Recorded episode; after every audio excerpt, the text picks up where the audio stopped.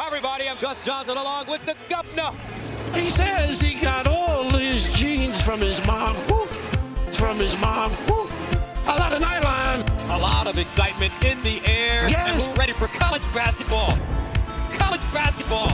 Oh,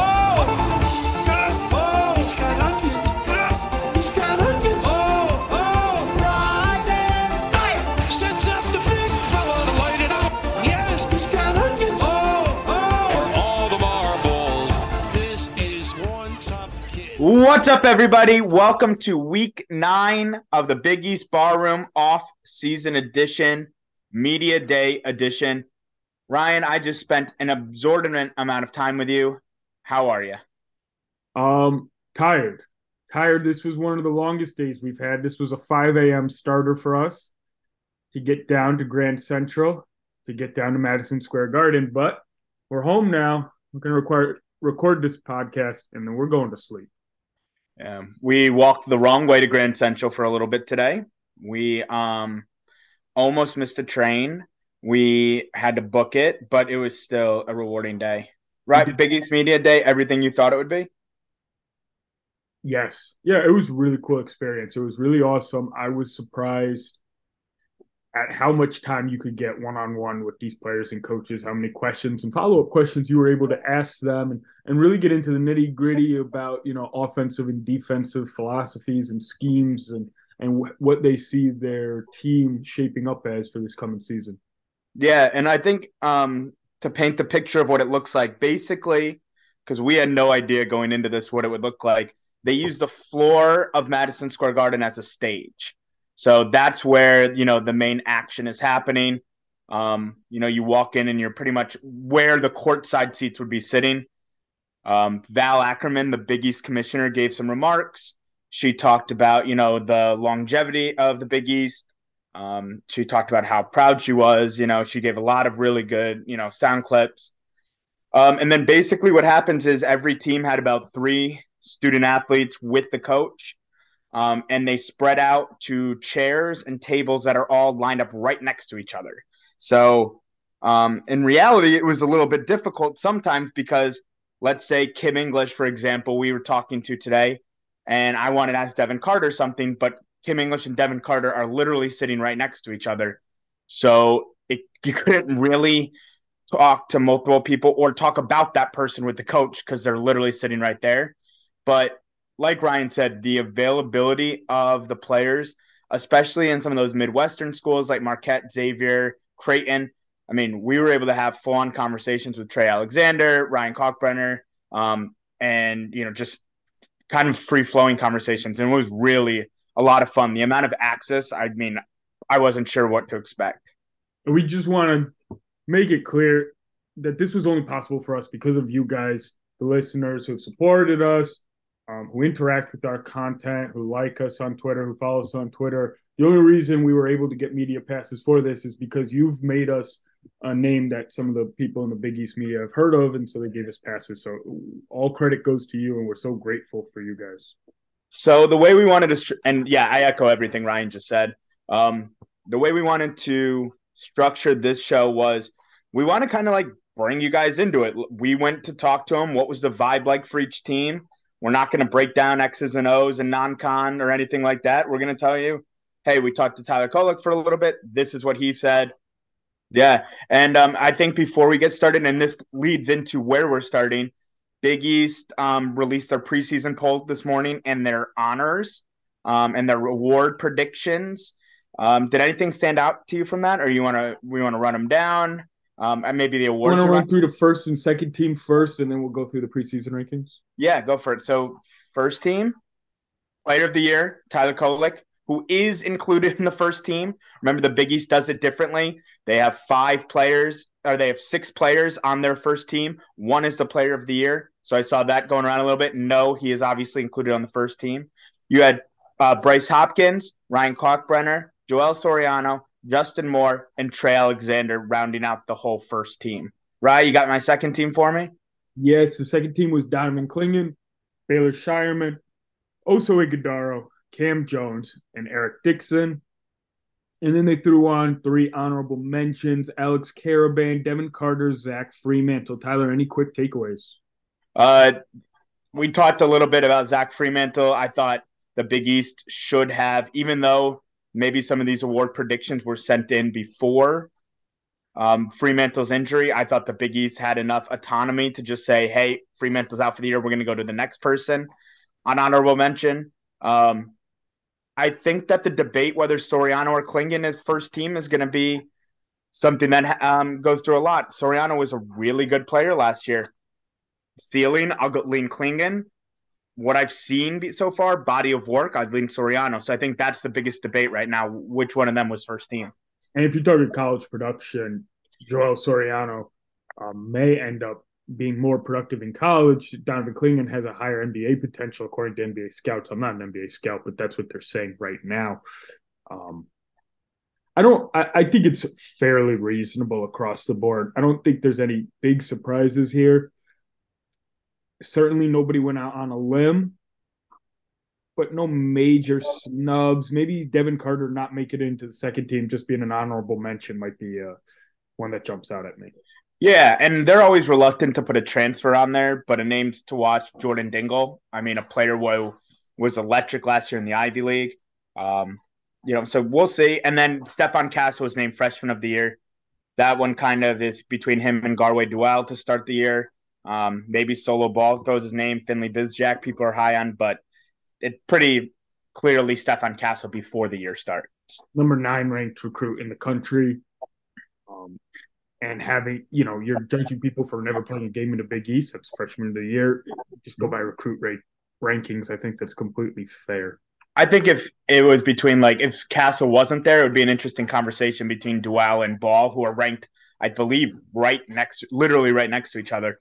So it would have been interesting if I could see the second place votes. I'd be more interested in the first place votes there.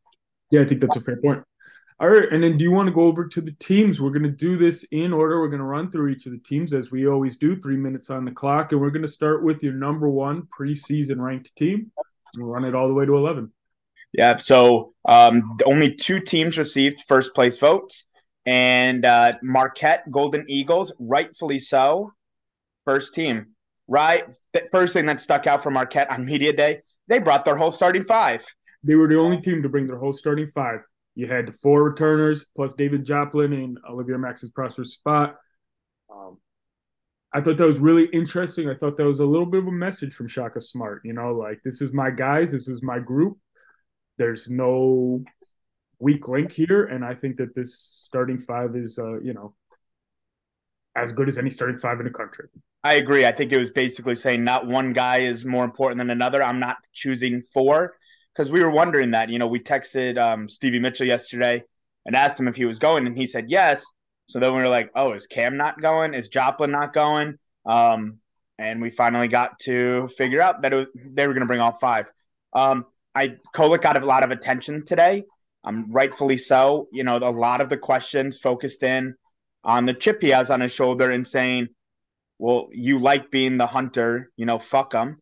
You know, his uh, message from last year how are you going to keep that chip on his shoulder? And he basically what he at least told me was, um, people are working just as hard as me every day. That's how I'm going to keep my chip on my shoulder. We didn't win it all last year. That's how I'm going to keep my chip on my shoulder. I don't pay attention to this preseason stuff. That's how I keep my chip on the shoulder. And that's pretty consistent with the character he's built over the last year, uh, two years with Marquette. Um, this is a kid who's internally motivated. He doesn't need motivation coming from the outside and uh, it, that's often a very successful mix for athletes. Yeah. Um. Talked to Oso for a minute. Asked him what you know he had not gone through the NBA draft process, but these guys are getting so much information from NBA um, executives, and I asked them, you know, what they had, what their feedback was. Oso basically said, "I need to show a little bit more versatility, and I need to be able to shoot the ball a little bit more."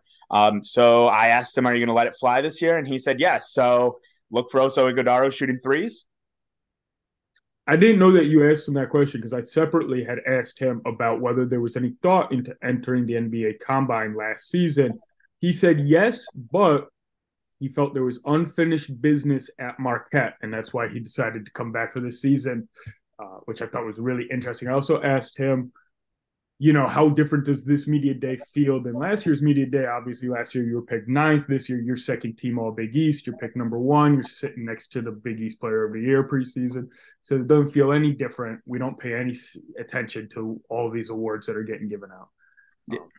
And Shaka has got him locked in, um, believing that they are still the hunter, uh, uh hunter instead of the hunted. Um, and I th- and Kolek even said at one point, we want to go in every game and attack it so that we are the hunter within that game. And I was like, oh, that's a really, you know, he's he's going to look at that game to game basis rather than you know big picture, which is I think you said it best, consistent with his character.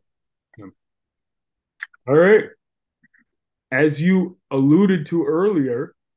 The only other team to receive any first place votes was your Creighton Blue Jays. We had the opportunity to speak with a few of the Blue Jays. So let's put three minutes on the clock. And uh, Ty, you want to lead off? Yeah. So um, the, Creighton brought Kalkbrenner, Trey Alexander, and Greg McDermott. Um, and I guess Baylor I'll, and Baylor Scheierman.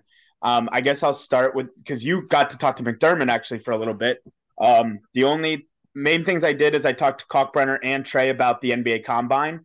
Um, things they're looking for. The Kalkbrenner stuff's pretty obvious.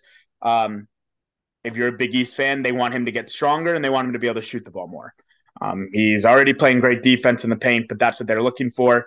Um, Trey, when we talked to him, they said that you know they want him to be playing on the ball a little bit more um, and be you know show the capability of being that point guard. Um, and I, you know, he said that he's going to let it fly from three a little bit more. I asked him, one of us asked him, is it you know motivation that you have Baylor Scheierman sitting right next to you who will let it fly from anywhere? And he said, yeah, we're going to let it fly this year, especially Ashworth who will let it fly from anywhere. Yeah, and was, I actually thought that was some of the most interesting information we got today. Uh, Greg McDermott also talked about how they may be moving to more of a dual point guard role. He mentioned, um, you know, that he has a big responsibility to Trey Alexander because Trey chose to come back to Creighton, and he has a responsibility to help Trey, um, you know, kind of fulfill what these NBA scouts were looking for. And what they're looking for is for him to have the ball in his hands. So Greg McDermott talked a lot about having Ashworth play off the ball, have the ball in Trey Alexander's hands. And he also said something really interesting. He talked he said he was originally afraid that he was going to have to really dictate which possessions which point guard had the ball, but he said it's really come about organically. Uh, and they take turns, they take possessions, and they both understand both positions, so they are able to, you know, flip every other possession. But I think that's something really interesting and really different that we'll see from Creighton this year, where Ryan Nembhard was such a true point guard, had the ball in his hands every time up the court. Um, again, because I did more of the players side and you did more of the coach side, I'll speak again to Kalkbrenner. I specifically asked because he had a really interesting quote. If you're a UConn fan from last year, about um, you know, he kind of downplayed Adama Sanogo. I'm not, you know, whatever. But I did ask him specifically, are there any teams that you're looking forward to the most? And he said, he started with, well, you know, Marquette and UConn. And then he quite literally named every other team and said, I don't want to forget anyone and disrespect any team. And he he got like all the way to Butler and stuff. And I think he just forgot which teams he had named at that point. And was just like, I'm not here to, you know, and I said, I'm not trying to get a gotcha quote. I'm just interested if there was a team. Um, I did talk to him also. I thought, you know, when Ryan Kalkbrenner came in the league, he was a backup center for Creighton. And I kind of asked him, what is it like going from being a backup center to now being the center of the Big East? And he kind of he said it's really cool. I learned. He said actually I learned a lot from Christian Bishop um, while he was there, and he you know basically just talked about like how there's so many good bigs in the league. Um, and he looks at it as a challenge every night. Okay. Um, the third team in the preseason rankings was the UConn Huskies, the reigning national champions. Um, talk about a mob. If you walked in there and you didn't know what you were looking at, you would say, Why is this one table so different than all the other tables? I mean, people were standing on crates to get better shots and videos of that UConn Husky booth. We really did not get to approach it at all. But I did get a moment to speak with Tristan Newton on the side, and that was pretty interesting. He said some interesting things. Um, started off with asking him, um, following up on his, his, very famous quote after winning the national championship You don't have to call me a point guard, just call me a national champion.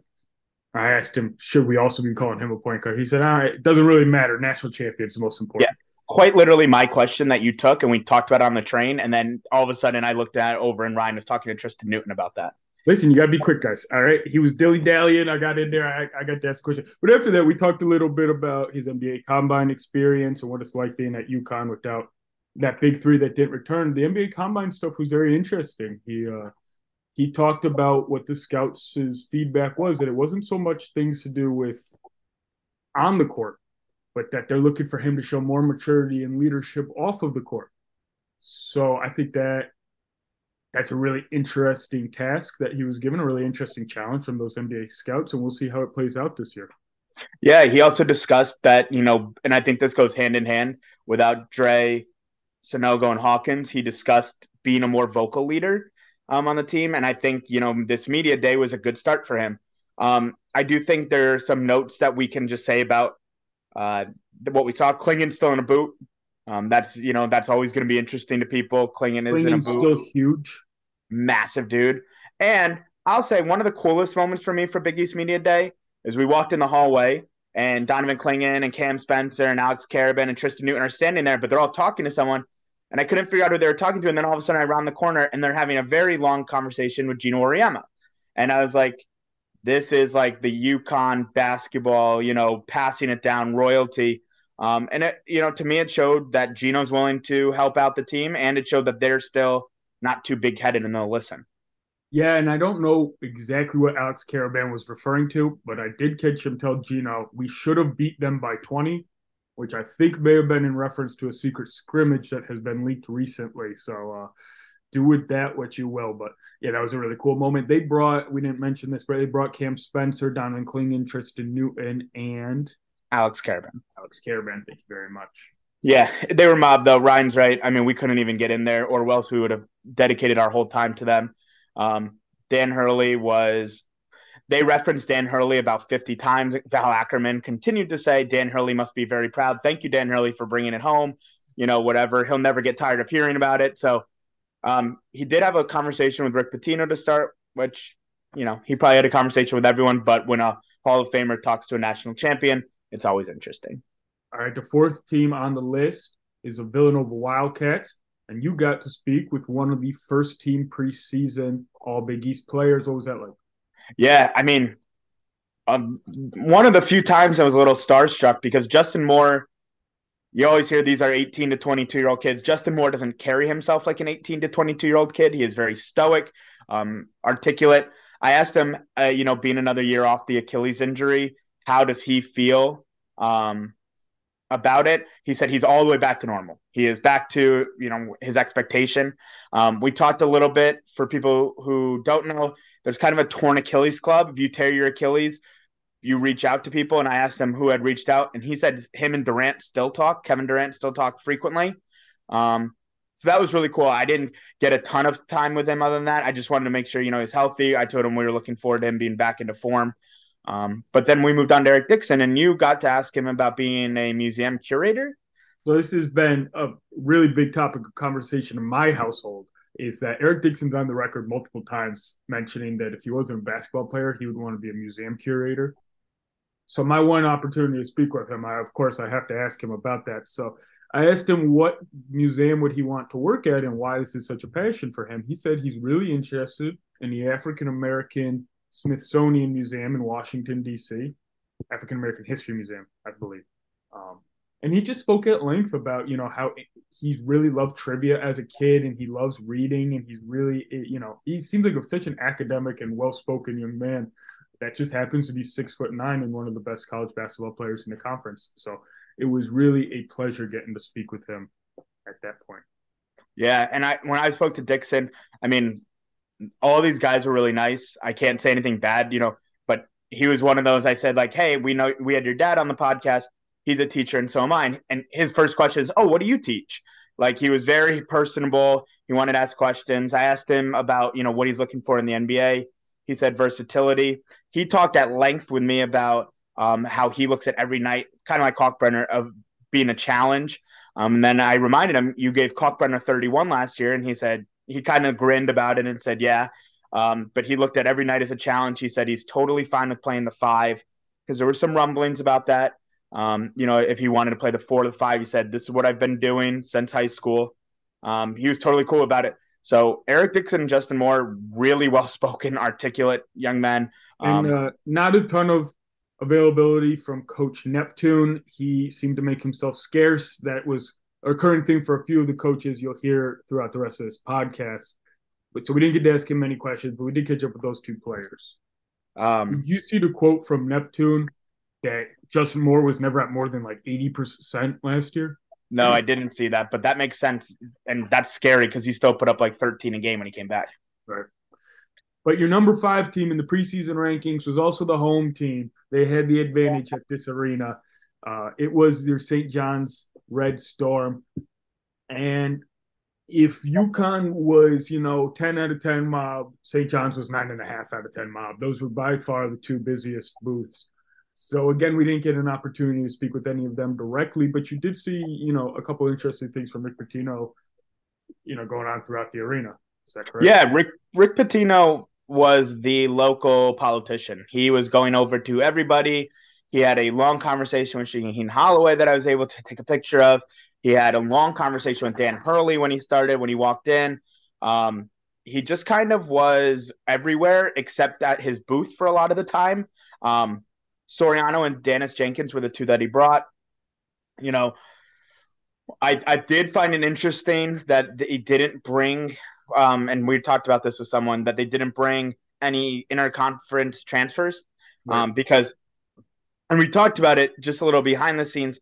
The, a lot of these guys get media trained, um, where they are, you know, have to go through as freshmen this training of what to say and what not to say. And when you're a transfer, obviously you might not be St. John's media trained, but I did think maybe like a Nahiem Alleyne would be there because he is, um, because he's Big East media trained. He went to UConn last year. Um, and then his girlfriend came later. So I thought Nahiem Alleyne might be there, but I didn't, um, I didn't want to say a whole lot, but do you have anything on it? I don't really, you know, Rick well, Pitino. Isn't it such a telling sign that the two people he bring is Joe Soriano, the one guy he kept from St. John's, and Dennis Jenkins, the point guard he had for several years over at Iona. I believe that he's really going to rely on those two as his team leaders, his team captains. They seem to be taking on that role, and everybody else is going to fill in in between. Yeah, I mean, I think he's going to look at Joel Soriano and say, I need a double double every game. Oh, one thing we could talk about is that double overtime scrimmage against Rutgers right. that happened at Carnesecca, uh, where St. John's ended up winning. Uh, do you have any takeaways of that? Nahiem Alleyne hit a buzzer beater in single overtime to send it to double overtime. It's just a wild sequence. Yeah. I think there was like two offensive rebounds on that sequence. He ends up hitting that shot with like half a second left. Um, yeah, really freaking cool that college basketball's back. That's what I thought when I saw that. Yeah, I actually end up, you know, Rutgers is near and dear to our heart because one of our good friends is a Rutgers fan. Um, and he's so I know that team isn't quite projected to be as good as they were last year or as good as they're going to be next year. So I don't, you know, it's a scrimmage. It means literally nothing, but you know, an interesting barometer. And I'm sure Pitino, uh, you know, had a few takeaways from that. All right, that'll wrap up our St. John's section. We'll move over to those are the only two teams we didn't talk to were UConn and St. John's. Yes, yes, they were. And we'll move over to the Xavier Musketeers. Put three minutes on the clock. Now I had the opportunity, to, so they brought Quincy Olivari, Desmond Claude, and Dayvion McKnight. So that's two transfers, and then the the freshman who's now you know coming into his sophomore season, Desmond Claude. I had the opportunity to talk to Sean Miller for a little bit of time. Um, so first I asked him about Desmond Claude and what his projection is because he brings in two guards. Um, I asked him, does he see Desmond Claude as more of a wing going forward and more of a point guard? or more playing the role that Colby Jones did. He said that you know, it really depends that, you know, he doesn't necessarily need a strict definition of what Desmond Claude is going to be, but that he does foresee Desmond Claude being on the court with Dayvion McKnight and Quincy Olivari. I believe his exact words were, he's a playmaker, um, which I thought was, you know, he's kind of skirting the question, but I understood he's going to have all three of those guards on the court at the same time. Um, and then I, followed up to ask about what his uh, situation with is at the four, and he uh, the first name that he comes out with is this kid Lazar Djokovic from Serbia, I believe, incoming freshman. He said he's looked very good in practice, and right now he's projecting to be their starting four. Um, and then he just spoke a little bit about why he's had so much success with international players. And, you know, he said he believes that's the future of the game. Uh, the game's getting popular across Europe. He has staff that are tasked with keeping up with the youth teams in Europe. And uh, he scouts them and he looks for the right players for his program. Um, I I stuck more with the players uh, and uh, watched Ryan talk to Sean Miller, but um, made sure you know I talked to we thanked Quincy for coming onto our podcast. He's one of our most recent guests. Um, and he's I said, Is this everything you thought it'd be? And he said he hasn't stopped quote unquote cheesing since he got here and was just smiling, looking around at everything. Um, and then I actually I went up to ask Desmond Claude kind of a tongue in cheek question because he, he's from Connecticut. So I asked him wh- where his favorite pizza spot was because he's from New Haven. And he said Pepe's. And then I said, you know, do you is it special when you come play at UConn? And he said, Well, last year I had huge chip on my shoulder and I took it really, really personally when we played UConn. And I felt like it was like the first time where somebody kind of like let their guard down, where they were like, "Oh no, I'm pissed because like I," and it kind of seemed like he wanted to be recruited by UConn and well, didn't. It's a it's a great quote because him and Donovan Clingan were the two best high school recruits out of Connecticut that year. Desmond Claude never gets an offer from UConn. Obviously, Donovan Clingan's pursued you know, I mean, Danny Hurley's going to Bristol Central Public School, you know, basketball games all season long. So it's it is really interesting that he would uh admit to that. Yeah. Well, hey, Xavier had a lot of success with transfers last year, and hopefully, you know, with some of these injuries, they're able to respond and you know have a lot more luck again. That moves us over to the Providence Friars, who were picked seventh in the Big East preseason. Oh shit! Um, Tyler, we had an opportunity to speak with uh, several of the Providence Friars. You want to lead us off? Yeah, so um, they brought Josh Oduro, um, the center from George Mason. They brought Bryce Hopkins and Devin Carter. Um, first of all, I'd like to just say, Josh Oduro, if you're listening, you are probably one of the nicest people in the world. Um, asked him how his foot was. He said he's totally fine. He'll be back. Um, I kind of then said, you know, Josh, you have the best scouting report on Kim English of anybody.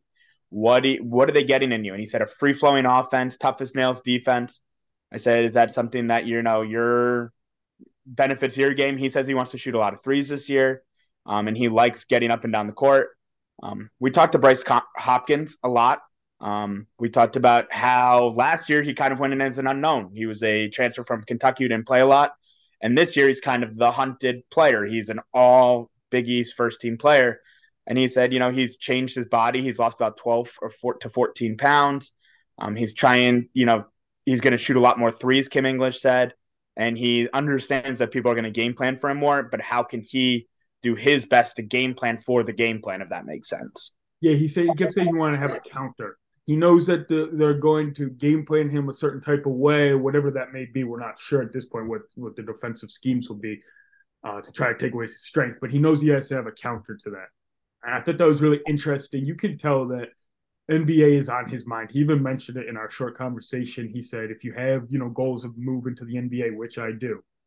Yeah. Um, so I, I believe he's got into this kind of shape because he's looking to be in the NBA this time next year. Uh, he also, we talked a little bit about Kim English and his decision to stay there. He really gave all the credit to athletic director Knapp over at Providence. He said, you know, he called him after Ed Cooley left and he said, hey, like, just just wait until I pick a coach, you know, give us some time. And uh, when he met Kim English and Kim English came in, and Kim, apparently Kim English had a very structured idea of what it was going to take to get Bryce Hopkins to the NBA. And Hopkins loved it. I mean, listen, Kim English has such a advantage because he played in the NBA. So he was telling Hopkins, you know, what where he went wrong in his NBA career, why he wasn't as successful as he wishes he could have been. So I thought it's one of our more interesting conversations. Yeah, I think we should push this past three minutes a little bit because I wanted. I also asked Oduro. I said, Kim English tells you, "Hey, I want to. I've just finished at George Mason. I want to go to um, Providence. Like, are you good?" And he goes, "Yeah, Kim English is my guy, but I also wanted to play higher level basketball." So there was no hesitancy once Kim English said he was leaving. Um, and do you want to talk a little bit about the Kim English conversation? I thought he gave us a lot of really good insight wicked smart. He really. Um, so one of the most interesting things he said was he kind of mentioned in passing that he doesn't think Bryce Hopkins is a big. He thinks he's mislabeled. So I asked him, I said, you know, would you classify him as a wing? He says yes. He says, I only believe there's four positions in basketball. You got point guard, you got combo guard, you got wing, and you got center. So Bryce Hopkins is a wing. So then my brother, who's a very intelligent man, says, Well, what would you qualify Garwey Dual as? He says point he, guard. Yeah. Which was kind of surprising to us. You look at Garwey Dual's uh, size and length, you, you think he could be classified as a wing, but I thought that was a really interesting insight into Kim English and how he sees this Providence basketball team. Yeah, and it led me, you know, I was the people started gathering, but um, will he play Garwey Dual and uh, Jayden Pierre at the same time if he's classifying them both as point guards? Is he fine with playing two point guards at the same time? Um, Kim English is an intense man who I think understands the opportunity. One of my favorite quotes was before this. He said, um, when someone else was asking, they said, you know, what do you say to the people who are basically saying you took you took a big leap? And he said, I don't have a response to that. and it was like, okay. It's like he he was all business. It was like he was like, I'm gonna show you this is what I'm about, this is what I do. Here I am. Yeah. He did. He also said he wants to see Bryce Hopkins and Josh Oduro shoot a lot more threes this season. So that's something to look forward to if you are watching the Providence Friars. But that moves us over to your Georgetown Hoyas. Um, and we're not going to have a lot to go here, so we could probably do this in just about a minute. They brought Jay Heath, they brought Jayden Epps, they brought Wayne Bristol, they brought Drew Fielder, and I'm going to blank on the bring Wayne Bristol, but um, Georgetown. One of the interesting things I think people would be in, uh, interesting things people would be interested in. Duh. Um, Ed Cooley was obviously there. Ed Cooley was defiant in a lot of ways, but most most of his quotes were the same as they were last year at this time. Um, I understand why Providence is mad. I get why Providence is mad. I hope one day they can, you know, I'll always be a kid from Providence. I hope maybe they can forgive me one day. Um, people did ask, so I thought it'd be interesting if we they asked about um, how Bryce Hopkins and Devin Carter greeted him. It was all hugs. Devin uh, Bryce Hopkins even said, you know, it's a business at the end of the day. I want to be in the NBA. So I understand that people are going to be bounced around. Um, I'm grateful basically for what he gave me. Um, so the fifth player they brought was Dontrez Styles, the UNC transfer. They were the only there's only two teams that brought five transfers, and, and that wasn't their starting five, we don't believe. So well, Massoud is hurt. Massoud broke his hand, which came out the other day, so he's going to miss six to eight weeks.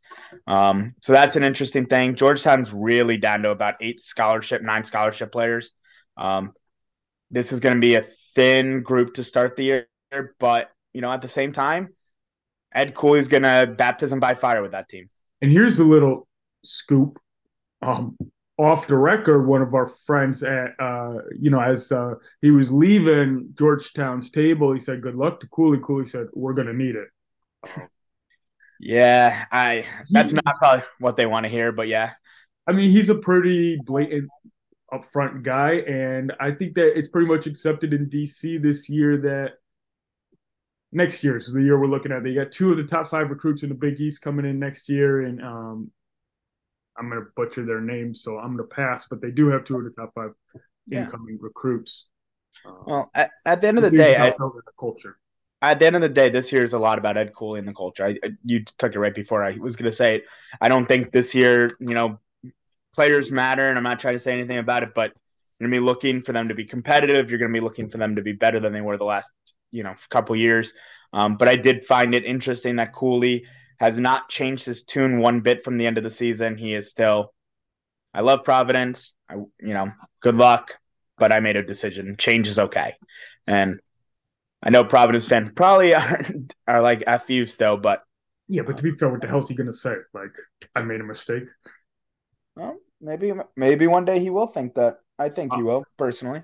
Moving over to the number nine team would be your Seton Hall Pirates.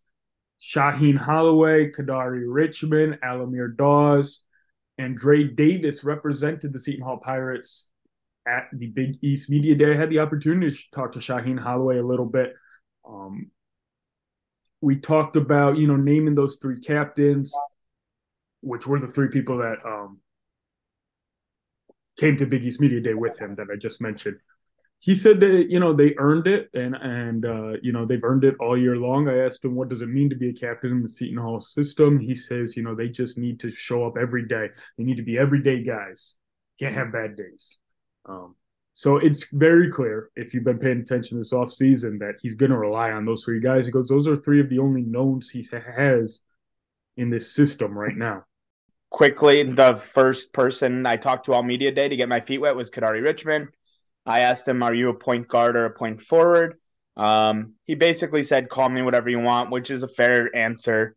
And um, but he did say, you know, I, I, you can call me a point guard, but I feel like I can guard one through five. He said, and I said, well, because originally I said, do you feel like you can guard one through four? He said, I want to change that. I think I can guard one through five, which you should have that confidence. Um, and you get switched, whatever happens. But you know, good for good for him for having that confidence.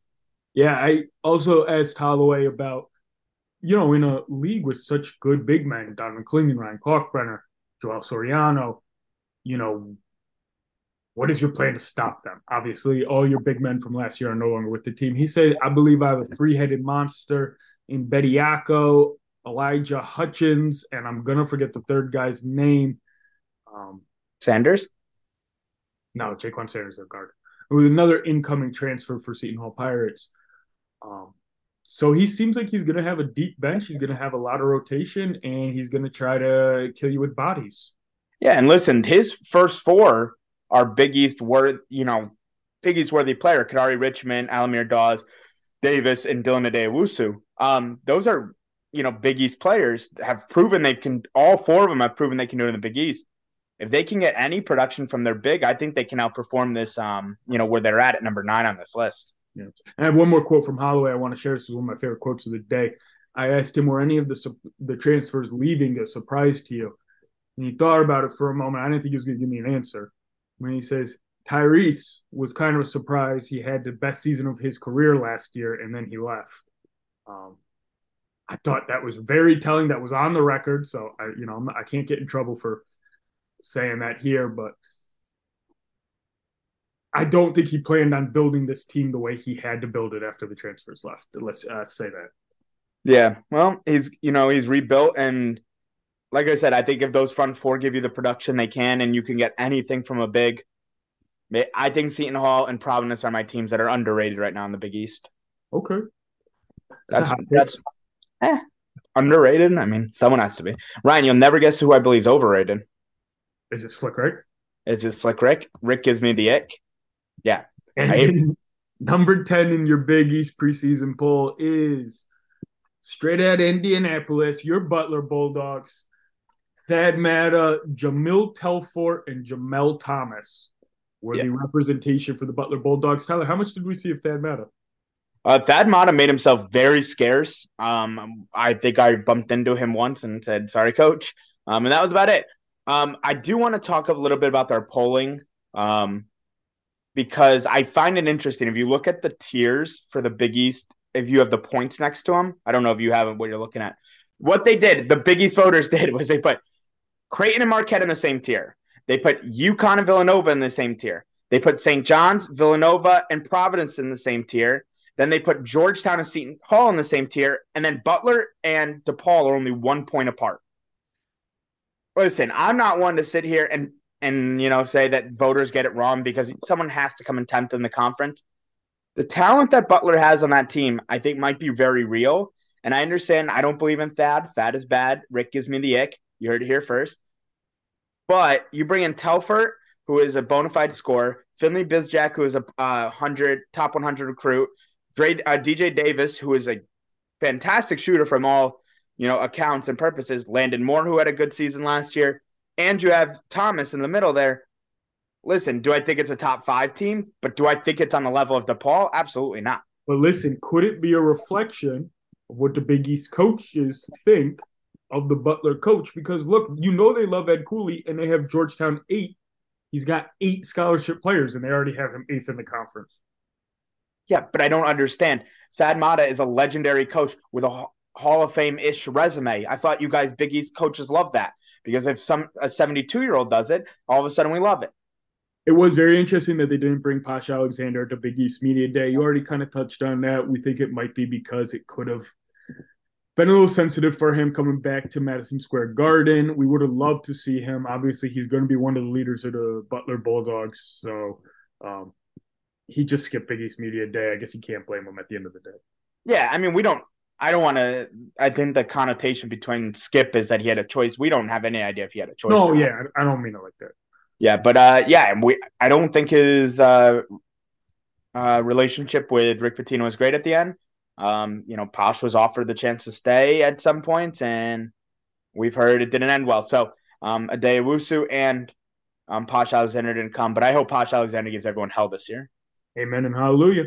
And that just leaves one more team. Your DePaul Blue Demons, who brought Jeremiah Oden and Tyler Stahl. I'm stalling. They were supposed to bring Jalen Terry. Jalen Terry didn't come. We were surprised they didn't bring Deshaun Nelson. Deshaun Nelson didn't come. Oh, if Ryan's going I, to look at in his program right now, they said Jalen Terry. I really feel bad that we don't know the guy they brought, but he's probably a nice guy. Yeah, um, it was the emptiest booth there. There's not a ton to say about DePaul that hasn't been said about DePaul at this point. They've had some really talented players come through their system, and they've had absolutely no team success over the last like 20 years.